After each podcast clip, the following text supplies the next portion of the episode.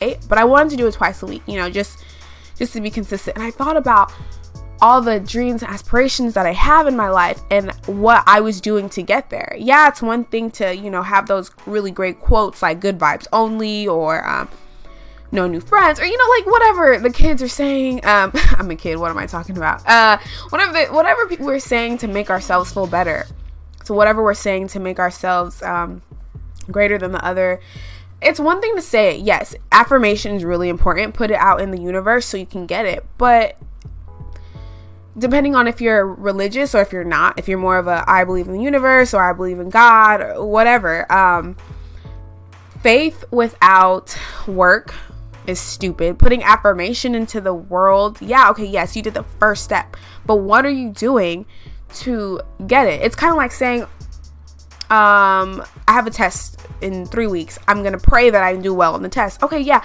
that's great pray that you do well on your test However, if you don't study for your tests, listen, I don't care if it's Jesus, Buddha, Muhammad, um, I doubt they're gonna come down and give you all of that knowledge. They might give you the strength to take the test. They might give you, uh, you know, the the power behind it, but they're not gonna tell you a square plus b square equals c square.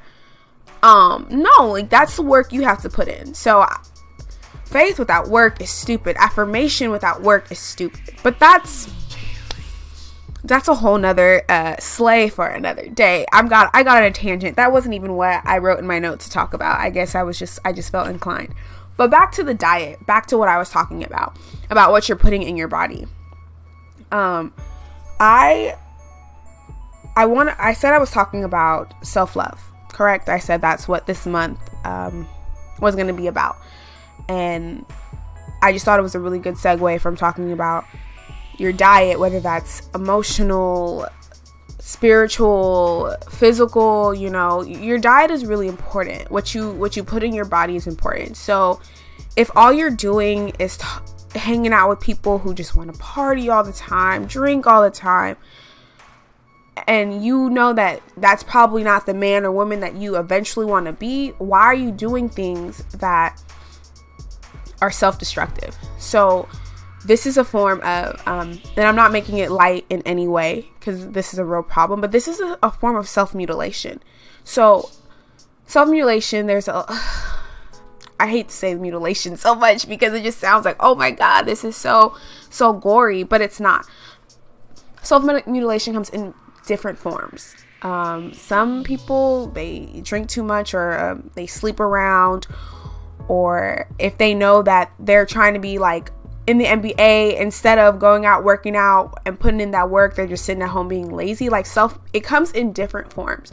So take that back to self hate. How did how did we get to a point where we're just kind of living in a circle, just kind of doing the norm, doing what we're supposed to do because someone said I had to live this life.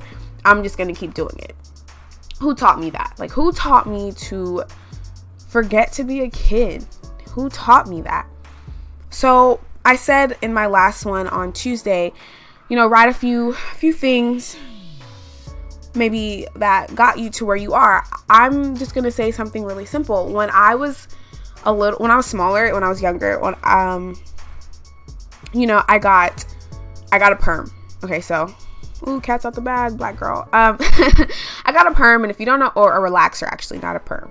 Perms make your hair curly, relaxers make your hair straight. Just, you know, if you were ever in a situation and you needed to know that, like on Jeopardy, now you know. But, um, relaxers, little, uh, like girls get relaxers because their hair is too curly, too kinky, or whatever. Um, and when you're seven or eight years old, I think I was seven or eight, I can't remember. When you're seven or eight years old, you don't understand that that okay your hair is different or whatever you're just like living your life like you don't really care but it's the attitude that maybe your mother your grandmothers your aunts even your you know whatever women in your family maybe some of the men in your family they project that onto you they tell you oh your hair is too is too nappy your hair i can't comb through it so you hear all these negative words and this can also be applied to other things in your life not just your hair this is just my example so you never thought or dreamed of not enjoying your hair. You're just a kid. Like